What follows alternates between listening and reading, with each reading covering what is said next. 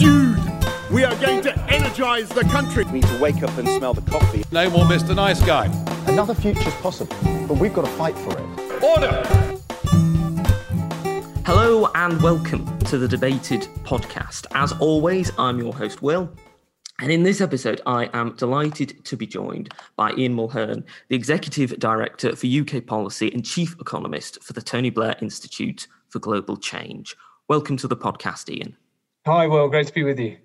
Um, so, in this episode, we're going to be discussing um, a piece uh, that you've written uh, for the Institute uh, Lockdown Lessons Five Steps That Should Guide the UK's New Roadmap. And to begin with, I'd like to ask you about a statistic that particularly um, stood out to me, quite a stark statistic. In the piece, you mentioned that uh, two thirds of uh, COVID 19 related deaths have occurred since September. So, my first question is why do you think that's happened, and what do you think that that says about the government's response? Well, it's a good question, Will. I mean, I think what we um, what, what we what we faced this week with the government's new plan to exit lockdown was almost a rerun of what we had, uh, you know, last May when uh, the country come out was coming out of its first lockdown, and everybody was looking to see what sort of uh, uh, plan the government would, would put forward. Uh, uh, but of course, you know, as you as you suggest and as that number suggests, uh, whatever strategy it was that the government was seeking to follow after May last year, it didn't really work, and things slipped out of control, as we all know. In the autumn, uh, cases mounted, and and here we are in in another heavy lockdown. So I think what it tells us is that. Um, uh, for whatever reason, um, uh, you know that that exit strategy didn't work. So it's critically important that we at least look back and try and work out why it didn't work before we sort of uh, figure out what to do this time. And one of the things um, that the piece uh, suggests as to, to, why it didn't work is the fact that the uh, Joint Biosecurity Centre's alert system uh, has not been linked uh, to the uh, tier system that the government implemented why do you think that they didn't make that link, which would seem, particularly in light of reading your piece, a fairly obvious uh, link to make? Yeah, that's a really good question. I mean, if you go back to what the Prime Minister said on the 11th of May, I think it's the 11th of May, um, uh, when he spoke about the, the exit from lockdown, he announced the setting up of this joint biosecurity centre as sort of an expert body to, to judge the alert the alert level according to the sort of prevalence of the virus and the rate of spread uh, that we were seeing, and um, and the implication uh, uh, was that that would govern. In fact, the prime minister said directly that that that uh, would govern the degree to which restrictions were imposed. Um, but you know, over the summer, as case numbers fell and things started to get back to relative normality, uh, there, was no kind of formal link between those those rest- uh, that, that, those alert levels and any set of restrictions the government might introduce. So that when the cases started rising again and the JBC changed its alert level, there was no sort of automatic trigger or or or, uh, or association with restrictions. Um, and uh, I mean, why why was that the case? I think it's hard to know, really. I mean, to some degree, I think it was just a uh, just a, a, gap in in the strategy. A sort of they hadn't really. There was a sort of crossing the fingers and hoping that it was all hmm. over and we could just get out of it, uh, kind of approach. So the, the, the clearly expressed intention of the prime minister then wasn't followed through because there was no no clear link established in the exit plan. Uh, so, so I think that's the salutary lesson. If things sort of start going quite well over the next few months and everybody thinks it's all over, then you know, are we going to be back in the same situation? Um, I think there's another reason though why possibly no explicit link was made, and that's that you know a feature of the government's response uh, throughout has been that it's wanted to retain flexibility um, and I think there's some in its response and make decisions at the time. Um, and you know, there's some valid reasons for that, but there's also some problems with that, and that it can encourage a lot of dither and delay um, uh, when things start to go wrong. Um, and I think you know that that, that ties into a, a, a further point that we raise in the paper that you know, particularly from the Treasury side, there was a sort of underestimation of the economic implications of letting the virus get out of control, really. Um, and so the Treasury was always pulling back on the need to implement restrictions. And so, in a sense, that Treasury pressure meant that the, the lack of a link between the alert level and the restrictions uh, turned into you know holding off too long and then having to act much more uh, strongly later, which is why we're in this lockdown. Mm. And on the point of the Treasury, um, of course, in the next week, we're going to be seeing a um, March uh, budget or a March uh, economic plan from the Chancellor. Uh, what do you think is going to be uh, central to that plan? Do you think it's just going to be a case of ensuring that the uh, there's enough money going into the economy and into uh, supporting businesses? And what impact do you think that that's going to have on the lockdown? Because as you mentioned there, the Treasury throughout this process seems to have been somewhat reluctant to do anything that would um, uh, impact business negatively, like the lockdowns. Do you think that this uh, March budget is going to have any impact on the restrictions that we're currently under? Well, I think um, I, it, it's obviously hard to know exactly what's going to be in it, but I, I, think the you know the noises that we're getting is that you know, there will be some extensions to support and that kind of thing. And the Treasury's done very well in some aspects of the crisis, you know, particularly the, the, the furlough scheme and, and, mm. and, other things like that. I mean, there, there are gaps, but you know, on the whole, it's been pretty good. Um, and so I think that extension of the short-term support will be there, which is going to be uh, is going to be important. And so that's uh, it's it, it welcome to, to see. I think what we lack again is it's a bit of a one-way ticket. Again, it sounds like there'll be plans to phase out the current levels of support. There there won't really be any kind of framework for thinking about well, what if say a certain area of the country faces an outbreak and we need to clamp down it will there be any support provided for those those uh, areas and on what basis uh, so you know it's it's kind of like um, I, I, think they're again very much planning on the basis that this is going to be over uh, mm. pretty soon, uh, and that may or may not be a, a good uh, good basis to, to plan. But it certainly didn't work last time. Obviously, things are a bit different this time with the vaccine, uh, but but still, it's probably not the ideal way to approach it.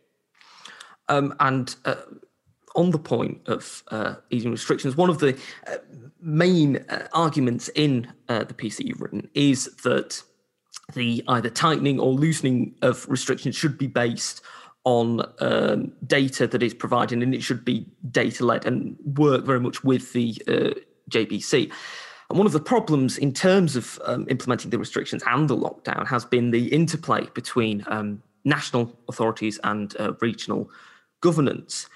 Do you think that part of the reason that we've had uh, this uh, problems between national government and local government has been because of a certain amount of um, political uh, grandstanding from either side that have wanted to uh, take the lead in their particular area, or in the case of the government wanting to stamp its mark of authority over the whole country. And this has resulted in um, a worse uh, implementation of restrictions than otherwise if the government and uh, local government had worked uh, more closely together. Yeah, I think that's fair. I mean, it's it's it's clear that there have been those uh, uh, tussles, and some of them for very legitimate reasons, and others for perhaps less legitimate reasons. Um, uh, some aspects of it, but um, I think the thing to take away from it is that because there was no, you know, in the autumn the government was trying to stitch up uh, you know, ad hoc support uh, for local areas, uh, you know, on the hoof. And inevitably, if you're going to do things that complicated uh, in, in, that kind of uh, quick turnaround time frame, uh, it, and it's highly political. Obviously, you're talking about people's livelihoods and people's lives here. Uh, you know, it's going to it's going to deteriorate, and then you're going to face these kind of clashes. So it's all the more reason to have set out a full, comprehensive strategy for how we intend to deal with these things in any set of circumstances that might arise, rather than uh, essentially crossing our fingers and hoping for the best. Uh, and so, you know, I think it was again that kind of the, the, the lack of any plan. So they almost hadn't war gamed any of these uh, uh, potential second wave or whatever. Uh, and so we're, we're, really caught on the hoof. And, and, and, that was the, the, the cause, I think, of a lot of the, the political uh, uh, battles that, that then ensued.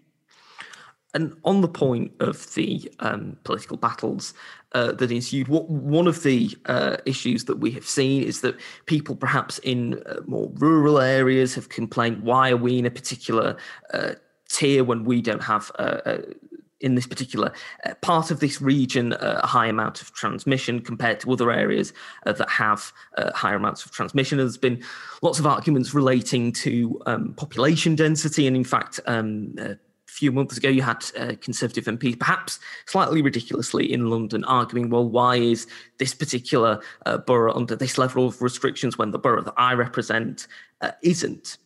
Do you think that devolving um, uh, restrictions based on population uh, density uh, was uh, is, is, an idea that is too micro managerial in terms of um, attempting to combat the virus and wouldn't work? Or do you think that perhaps working on a more micro level might help in establishing uh, better links in terms of chain of transmission from uh, one individual to another? So I think, um, yeah. So I guess the context here is that obviously in the last exit strategy, we had a, you know, uh, um, system of kind of local interventions. You know, starting with um, uh, Leicester uh, back in July um, time, and then of course you know stretching out to you know uh, Greater Manchester and Liverpool and various other places. So you know you, you we, we we saw that kind of local variation in restrictions um, in the last one, uh, in last exit. Uh, and of course, this time the government has essentially tried to avoid that and said, look, it, it didn't really work and we don't really want to do that. So we're going to, the whole country is going to exit at, at, once. And that's, I think, the, um, uh, the, the context for this. Um, I, I, think in terms of, in, in t- t- it, our view is that that is not uh, a very sensible way mm. to go. Now, it's always the case, as you kind of imply in a question, that there's going to be uh, perceived unfairnesses. Um, was, if you get get to sort of local uh, area restrictions, there's always going to be some area that's apparently at, uh, you know out, outside the net and um, or you know you cross the road and you're in a different set of restrictions. So it, that's always going to be the case but that doesn't mean we shouldn't strive for at least a more sensible and reasonable approach to these things. And i think we we're already seeing the emergence uh, across the country of some of the problems with having a one size fits all policy. M- much of the North, the Midlands, and the North, we're seeing rates of infection at the moment that are twice those in the South, the greatest Southeast and Southwest. Um, and also, uh, numbers are falling much faster in the um, greater Southeast as well.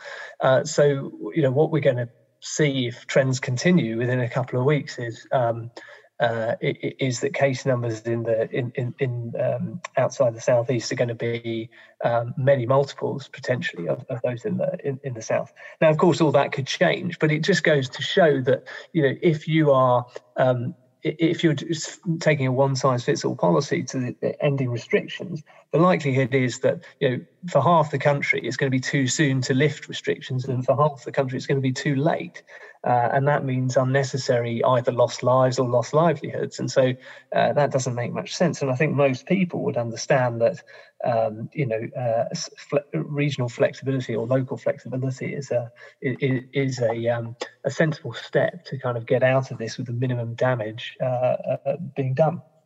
We're now going to take a short break from our discussion with Ian Mulheirn to hear a trailer for the Politics of Sound podcast. When we come back, I will be discussing with Ian Mulheirn vaccination in the UK as compared to the EU, domestic versus international vaccine passports, and the long term effects of the pandemic, what impact it will have on statutory sick pay, and many other things.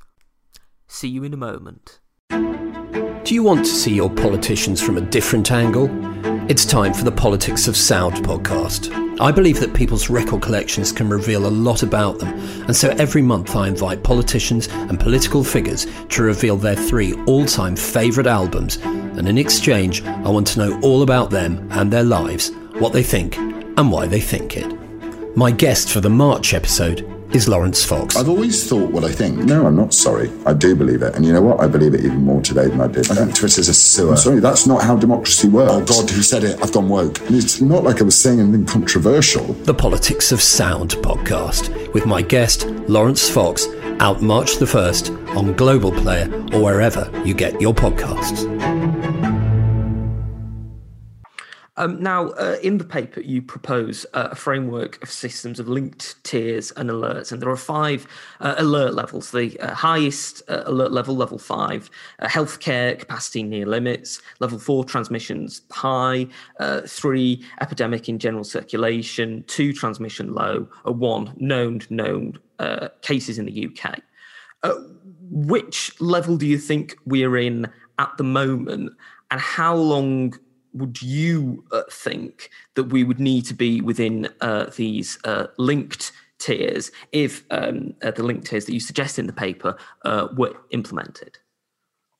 So, in terms of the kind of alert levels that we kind of sketch out, they're largely based on the JBC's alert levels, although we've slightly tinkered with the thresholds that they use um, uh, to, to, to, to, to try and bring them a bit more into line with what it looks like the government is trying to do. So we, in a sense, ours is an effort. We, we're not being prescriptive and saying this is the right answer, but we're sort of saying if you try and bring together the alert system that the JBC uses and the government's kind of intention about when it wants to open up, this is broadly how it how it could, should fit together if, if you were to link uh, alerts to measures.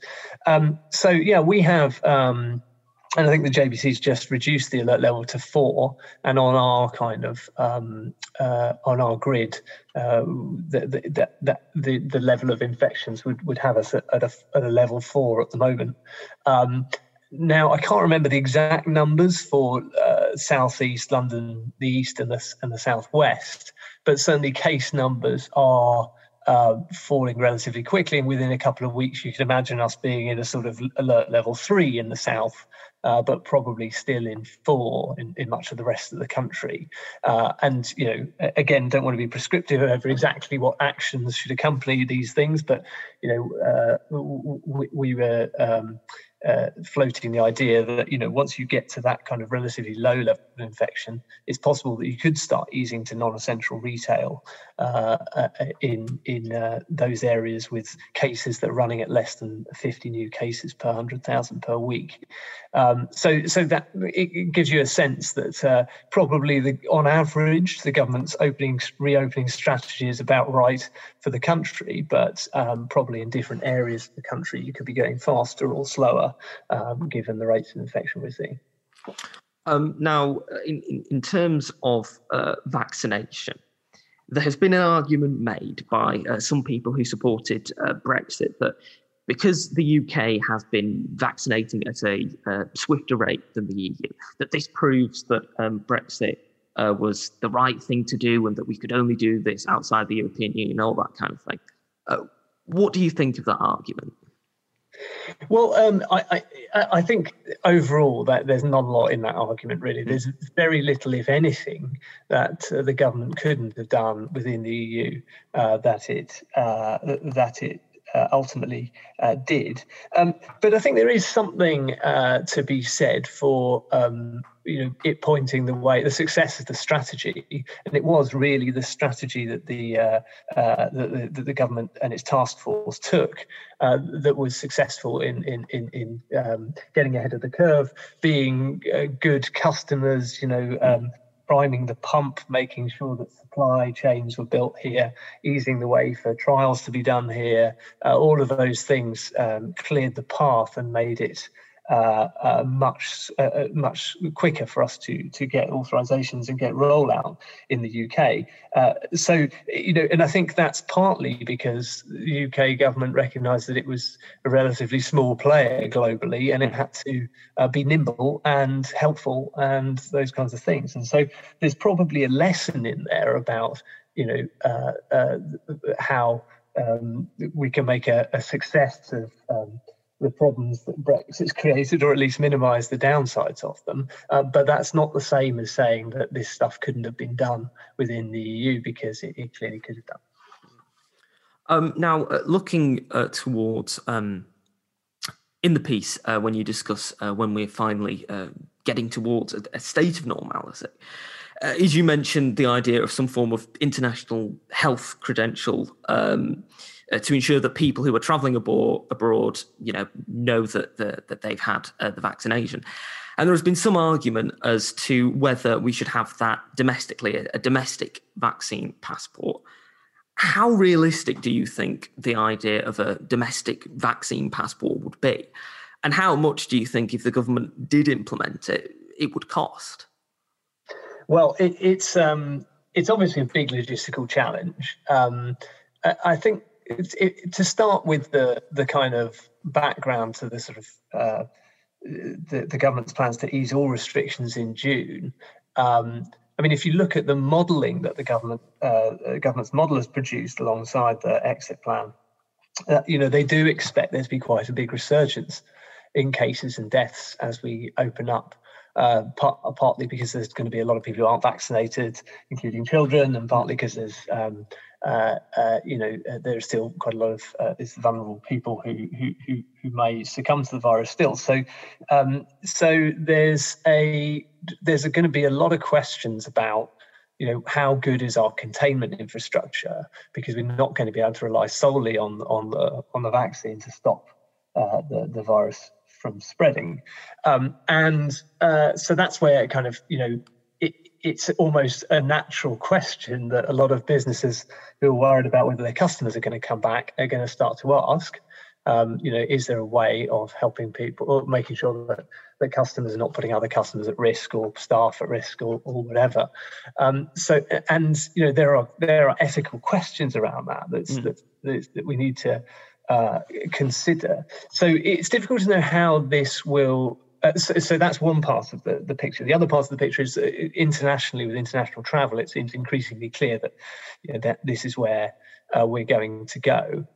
Now, I think in terms of some of the ethical questions, if you take the view that there is going to be a kind of bottom up push, you know, for certain establishments are going to want people to be to have some sort of credential, uh, and you've got this need for an international, uh, some sort of international system uh, then it makes sense for government to try to um, coordinate this and tackle some of the ethical questions. So one of the things we've suggested is that this could be a, a digital health credential that doesn't allow doesn't uh, mean anybody has to uh, give away any of their own identity to mm. the to the organisation that's asking for your um, health credentials, um, and that also it could include uh, whether people have had you know recent negative tests as well, uh, so that people who for whatever reason can't have a vaccine, don't want a vaccine, whatever, as long as they are you know test testing themselves or whatever and, and have and can prove that, then uh, they shouldn't be prevented from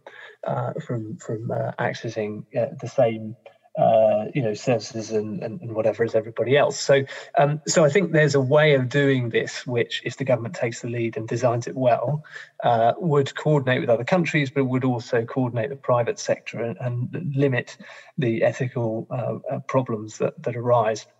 Um, in terms of cost, I mean, I, I I'm afraid I can't really speak to that. Um, obviously, there are um, we have a lot of infrastructure already uh, uh, available, things like the, the NHS um, uh, booking app and things like that, which have been mentioned as, as possible platforms for some of this stuff. But uh, it, it's not it's not something that I, I, could comment on about how much that would cost. But I, I do think that um, given the challenge we'll face in terms of um, containing the virus, if we could get this to work, it could be quite effective at saving lives.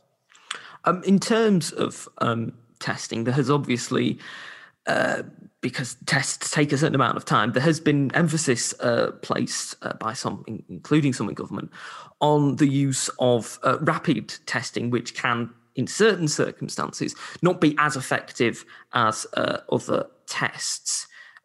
How much do you think we would have to step up rapid testing to make it more effective and to ensure that we are catching uh, people who may potentially uh, have the virus. And do you think that this is something that you know we would have the uh, capacity to be able to fully roll out across the country or is it going to have to only be at particular areas? So for example um, checkpoints coming in at and out of the country airports etc yeah, I mean, I think you know these things, the, the, the testing technology and rapid testing things like are improving all the time, and so um, uh, I think you know as we as we get out of this uh, lockdown, it, it, does seem like the um, a, a, critical component of the of the solution.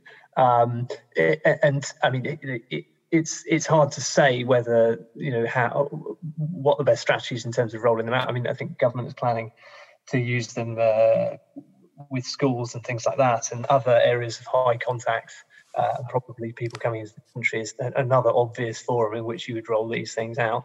Uh, but of course, it's possible to go much further as well. Um, it, um, it, it, all depends, I guess, on the effectiveness of them and, and, and the cost and whether or not uh, you know, uh, whether or not certain areas of, the, of life are, uh, it's more useful to have that kind of capacity to test in than others. And, and um, there's, there's going to be some sort of cost effectiveness trade off there, but it's hard to see a world in which they're not at least part of the solution.